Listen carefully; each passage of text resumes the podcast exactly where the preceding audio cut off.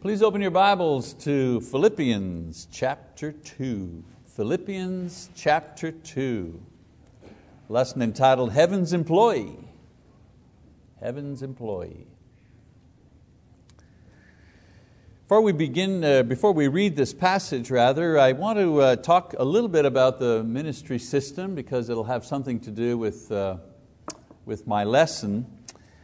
Um, you know that I've mentioned in many other lessons and classes that the New Testament outlines five major areas of activities or ministry in the Christian church. In other words, if you're looking for what to do, what kind of ministry to do, the uh, New Testament, especially the book of Acts, actually describes five different ministries uh, for the church. They're not six or seven, they're not two or three, they're only five and they're the following, and I think you're familiar with them. That's the system that we use here at Choctaw. The first, of course, is evangelism, the ministry of evangelism. And the ministry of evangelism is simply proclaiming the gospel to unbelievers, to the lost. Okay? Uh, the story of the life, the death, the resurrection, the ascension of Jesus Christ, the meaning of His cross, getting that message outside of the building, getting it to other individuals in the community.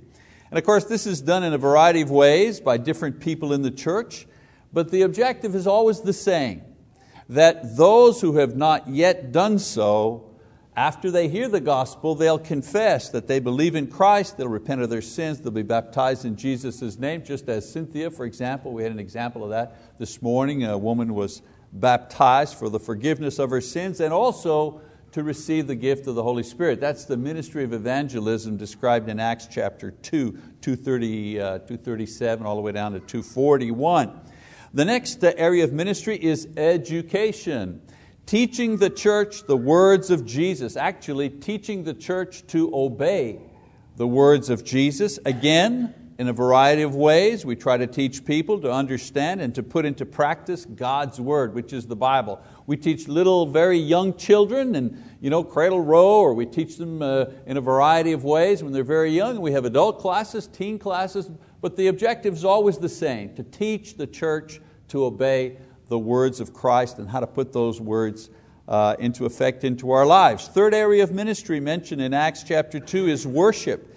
The ongoing uh, activity of worshiping God, the organization of public worship with the purpose of adoring our God. Of course, this also involves training people to uh, lead worship, uh, what Brother Bob was doing before, and Brother Hal did, to uh, the public prayer, uh, the leading of songs, so on and so forth. That's the activity that the church um, assembles to do most often, right? We gather together as a church to offer worship to God. Well, that, that takes people to lead that, that takes people to organize that. That's the ministry of worship. Fourth area of, this, of ministry, the ministry of fellowship.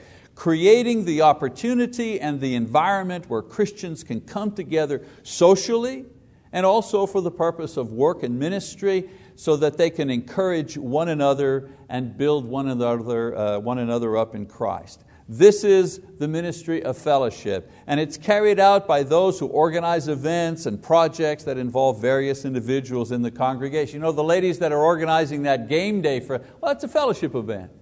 Yeah, it's about playing games and so on and so forth and enjoying the time together, but it's also a time where Christian women can come together and just enjoy each other's company uh, as, um, um, uh, believing, uh, as believing people.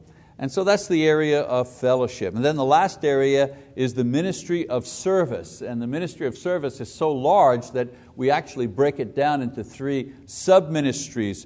One sub-ministry under service is the ministry of maintenance, which includes the care of the building and the grounds. Actually ask for volunteers in the area of service to go out and perhaps uh, mow the lawn and to uh, keep our property clean. Another area of the service ministry is administration. Administration involves the financial and the office, the communications, the employee operations, and so on and so forth. That's the administration side of the service ministry. And then there's one other area called benevolence, that's under service.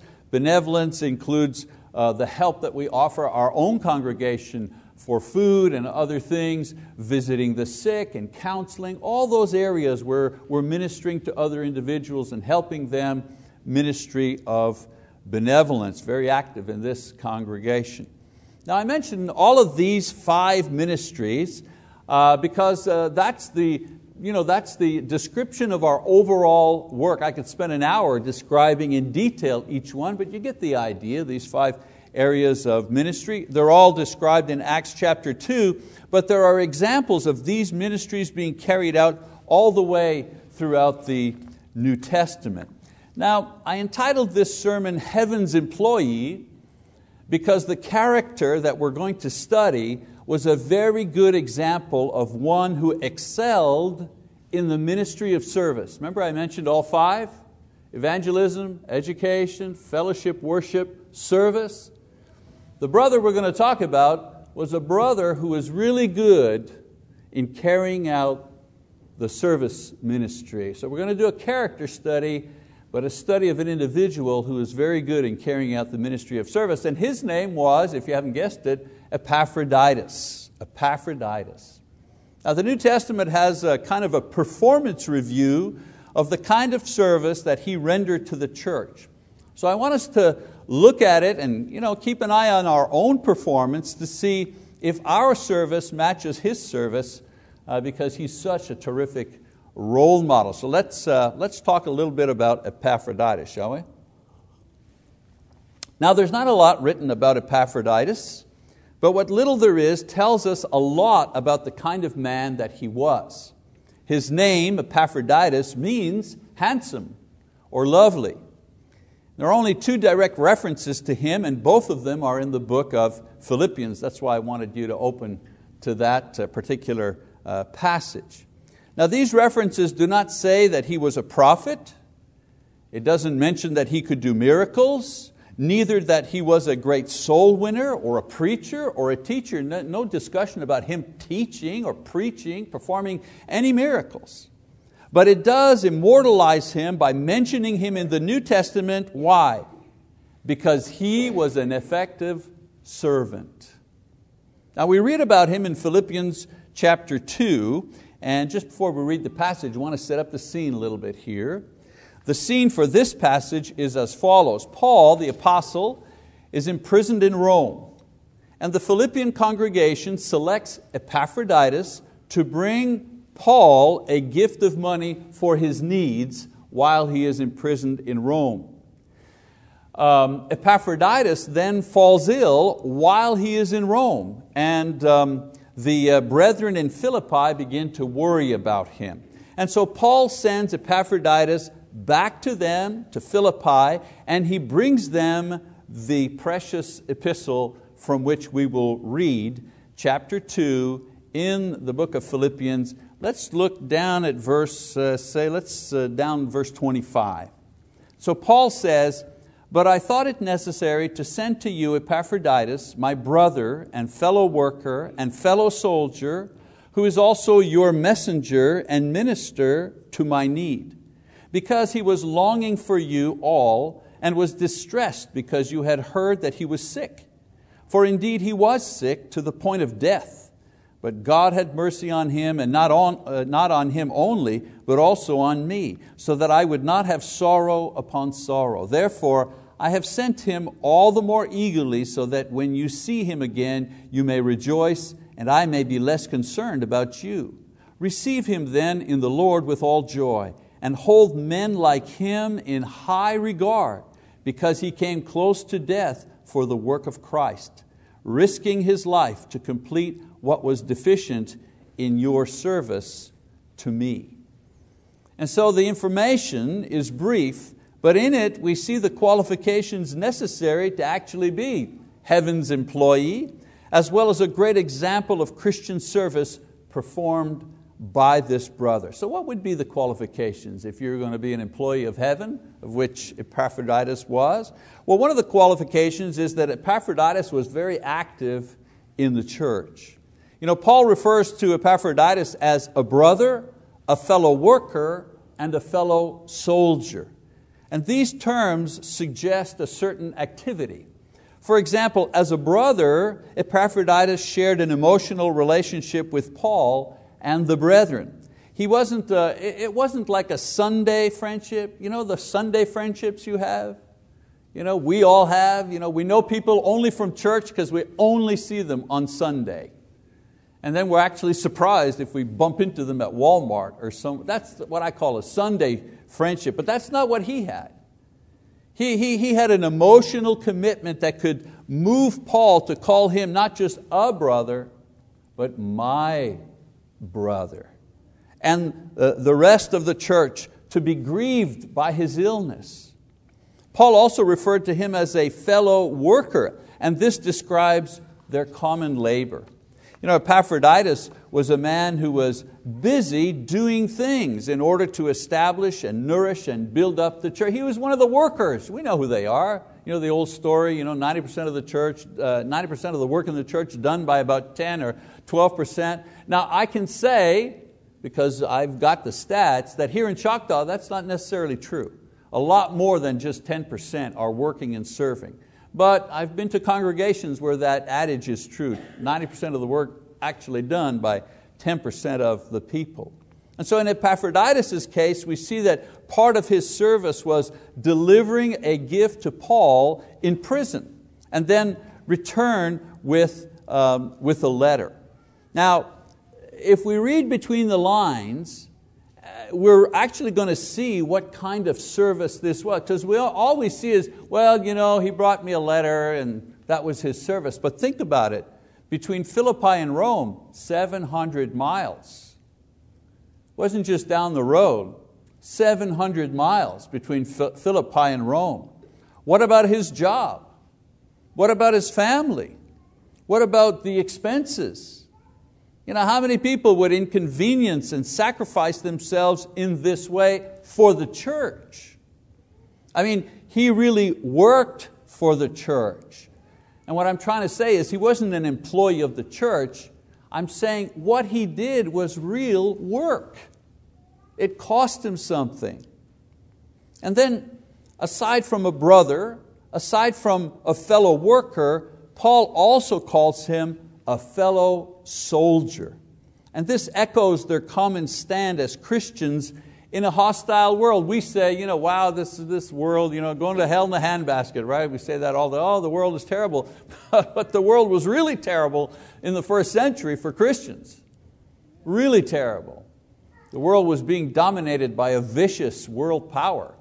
Rome. You know, we, they make movies about it now and they kind of glamorize it, but there was nothing glamorous about the Roman Empire if you weren't at the top. If you were one of the slaves, if you were one of the conquered people, there was nothing glamorous about living under that type of oppressive uh, regime. And so the term you know, fellow soldier conjures up the imagery of struggles with all of the enemies of the faith. Enemies such as temptation or discouragement, fatigue. You know, more people, more people uh, uh, uh become uh, uh, faithless, fall away from Christ because of fatigue. It's not always about the loss of faith. Sometimes people are so dog tired from working that they, they, they lose their faith, that they become discouraged. Well, Epaphroditus was one of these, not that he lost his faith, but he worked so hard, sacrificed so much that he was at the end of his rope physically. The fact that Paul, as I say, refers to him as a fellow soldier tells us about Epaphroditus' spiritual life as one who was strong and faithful, steadfast and mature, despite, despite the obstacles that he faced. Like Paul himself, they were fellow soldiers. He was like Paul. And you know, the Apostle Paul does not um, give fake flattery there's no empty flattery in his letters. When he rebukes somebody, he rebukes somebody. You, you know you've been rebuked. But when he compliments, you know that that compliment is sincere. It's not hollow, it's not puffery. He's really describing the character and the spirit of this man, Epaphroditus. You know, it's interesting to note that Epaphroditus was praised for his attentive service to the church, not just his attendance to church services. Can I repeat that? Just in case you weren't paying attention. Epaphroditus was praised for his attentive service to the church, not just his attendance to church services.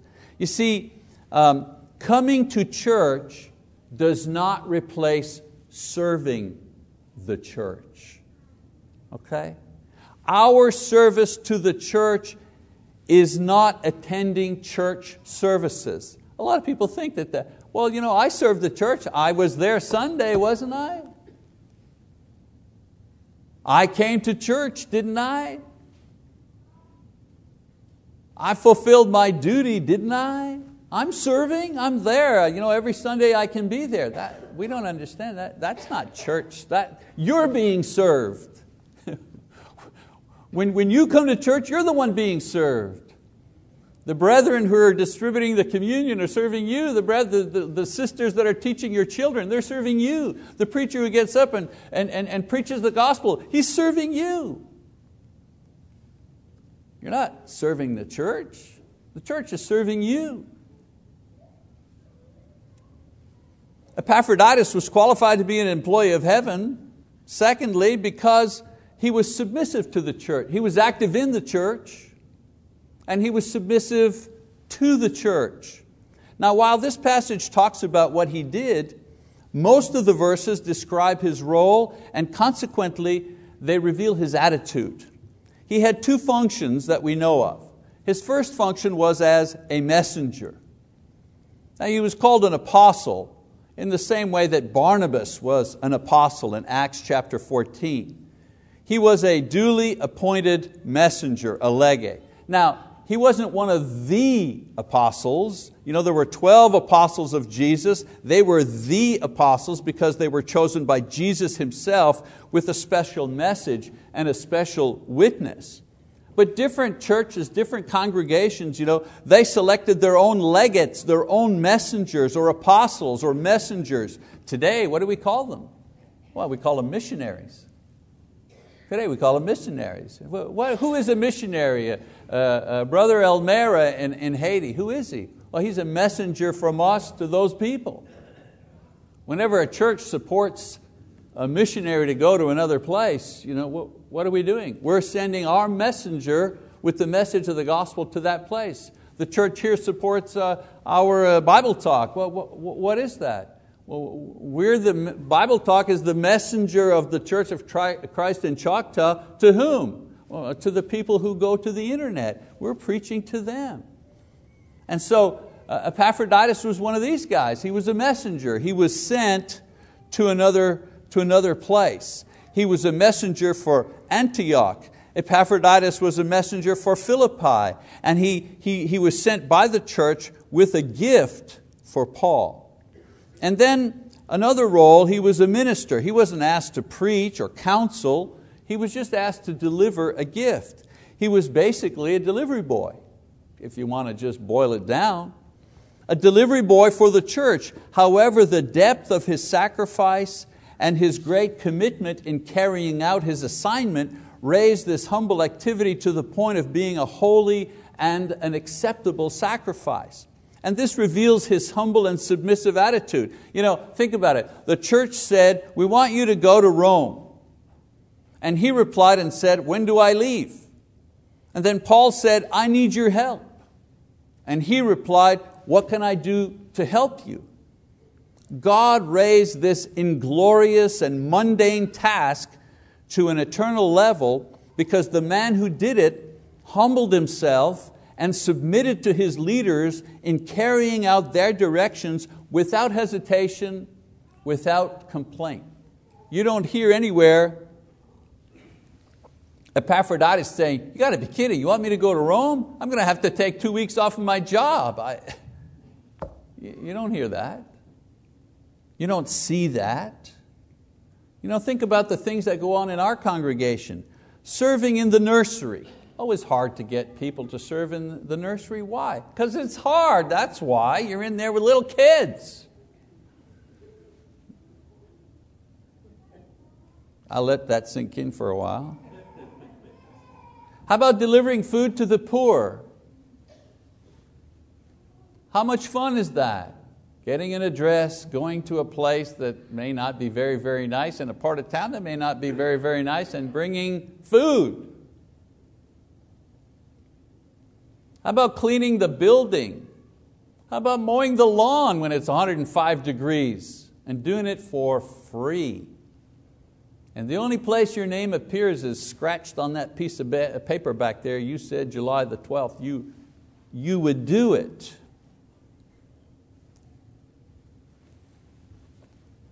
These are not glorious things.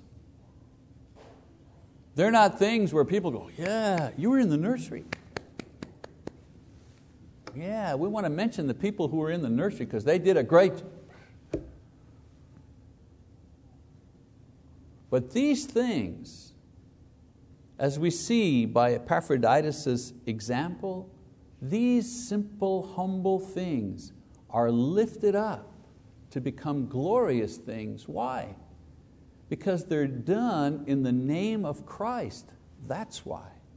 And they're done in a way which is humble and quiet, without complaint, without seeking glory in any way. And so we look at Epaphroditus and we see he was active in the church and he was submissive to the church. We often say, well, we need to be in submission to our elders, our leaders. Of course, Hebrews teaches us, us that. But we also need to be in submission to the church and its needs.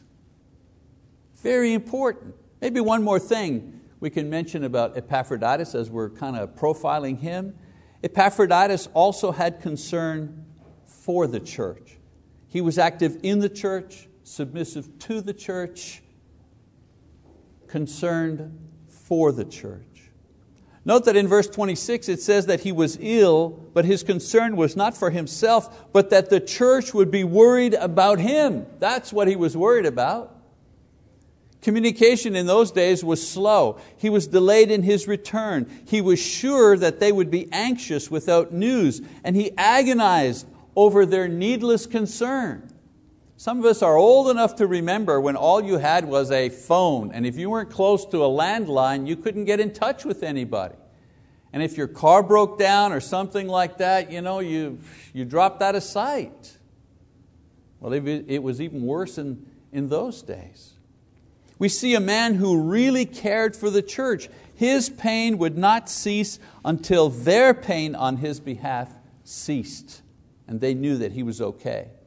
Paul says in Galatians 6:10, "Do good to all men, especially those of the household of faith." Epaphroditus loved the church. It was a high priority in his life, and he loved it emotionally as well as physically and financially. The church has a great task in evangelizing and reaching out to the community um, in love. But it is to succeed in doing so, um, uh, in other words, if it's going to succeed in doing so, it'll need people in the church that have the church as their number one priority in their lives. So hard, isn't it? Epaphroditus put the body of Christ above the love of this world and even above the love of his own body. You know, before we knew of his personal weakness and failures, uh, John F. Kennedy managed to inspire a great desire to sacrifice for this country. And he has a quote, of course, uh, that he made in January 20 in 1961 uh, at his uh, inaugural address. We all know it.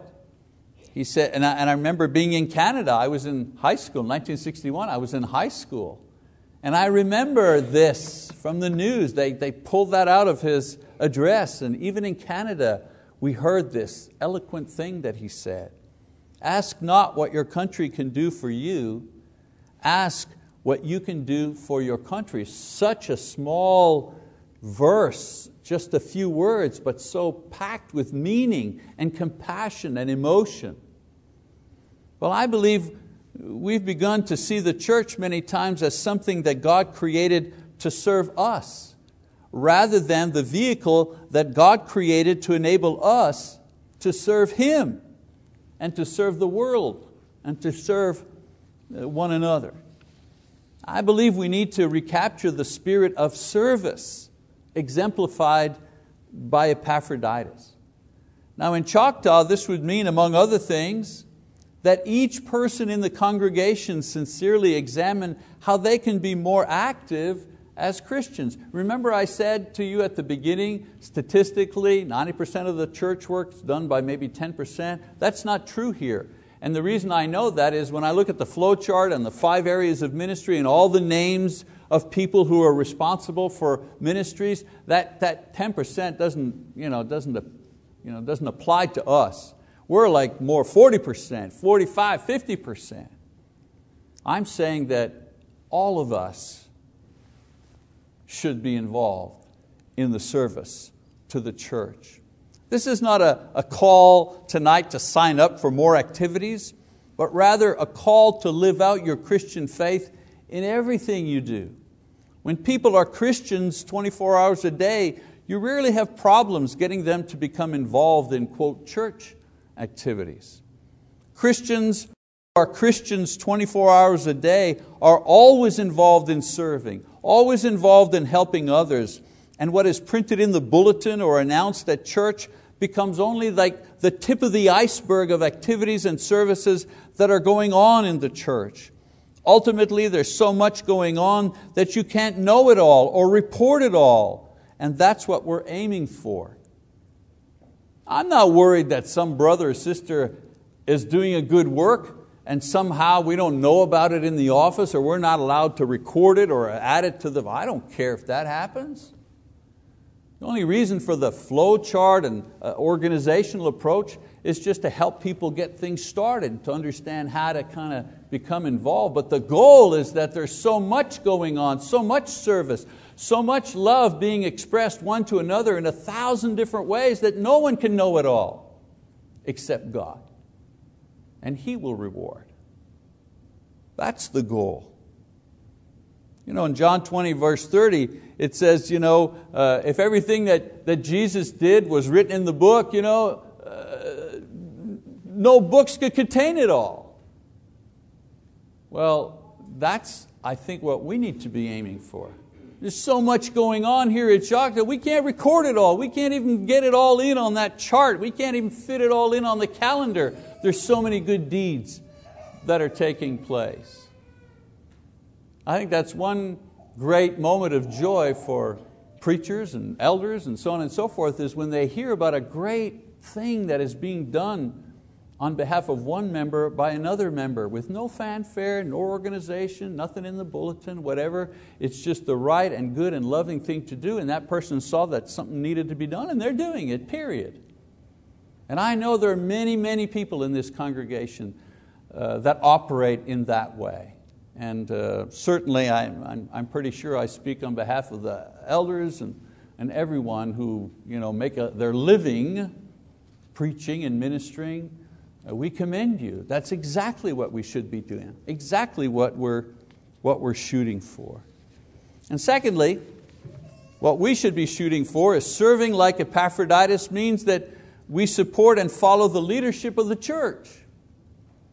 You know, this has been uh, relatively easy so far because we haven't done anything very difficult or dynamic. We haven't really been challenged yet, really.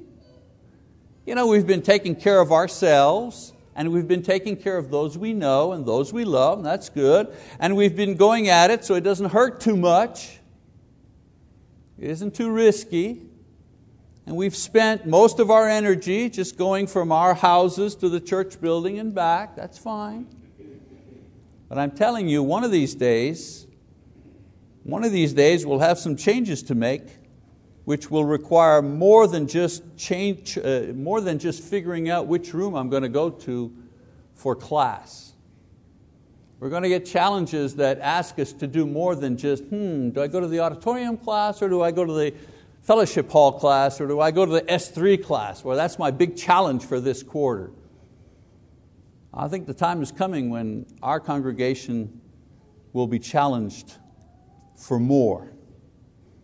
We need to remember Epaphroditus and his willingness to do what his leaders asked without grumbling, without criticizing, without complaining, without quitting. And then for Choctaw, heavenly service means that not just the elders care, not just the deacons care, not just the preachers care, but everybody cares about this congregation and what happens to it. You know what? I, I, the thing I hate hearing is when somebody says to me in their, in their conversation, they refer to the church as your church, or they refer to the church as this church, or the Choctaw church. They're talking about our congregation. Would you talk about your wife like that, or your husband in the third person, or your child? Would you say, oh, that child? You wouldn't say that child or that grandchild. Why do we do that? This is our church. It belongs to us. My church, my congregation. I have ownership. I'm invested. When it goes great, I'm invested and I go great. And when something bad happens, I'm invested and I feel bad too. You can tell if people really care about the church. You can tell by how well the grounds look. You can tell by the condition and the look of the building that they meet in. You can tell by how people treat each other and those who minister to them. You can tell by how people treat strangers who come here searching for God and His love. Do we leave them just talking to themselves? You know, each one of the things that I mentioned requires the caring of each person here in order for the picture of a caring church to come through.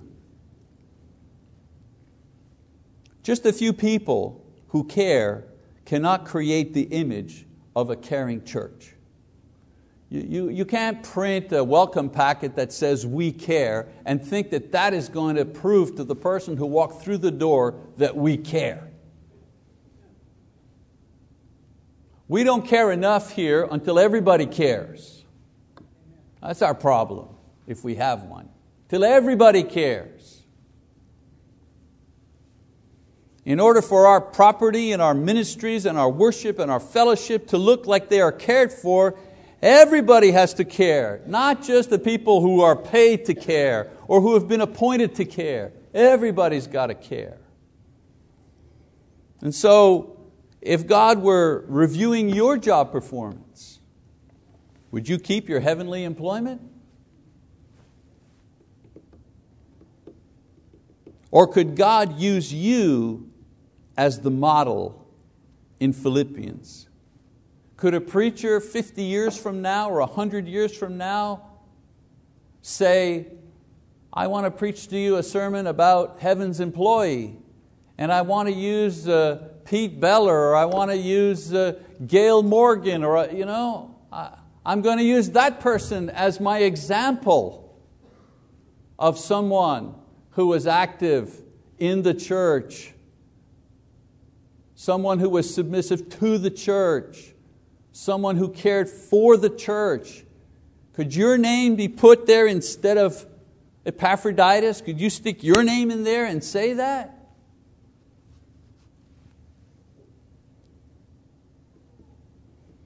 So if you need to make a change, it's not just the quote, the evening service. People say, well, I love the evening service. It's laid back, it's relaxed, you know. Only the guy who's preaching is wearing a tie, and even then. Brothers and sisters, it's the 5 p.m. service, but still the gospel we're preaching to you. There's still God's word that's being opened to you. And the invitation is still being offered to you, whether you're only 50 or 5,000, the invitation is being offered to you by the Holy Spirit through my mouth. It's the same thing. So if you need to care more, get into it more, whatever, whatever you need to help you move forward, whether that is to repent, to be restored, maybe you haven't been baptized, maybe you're just feeling lazy.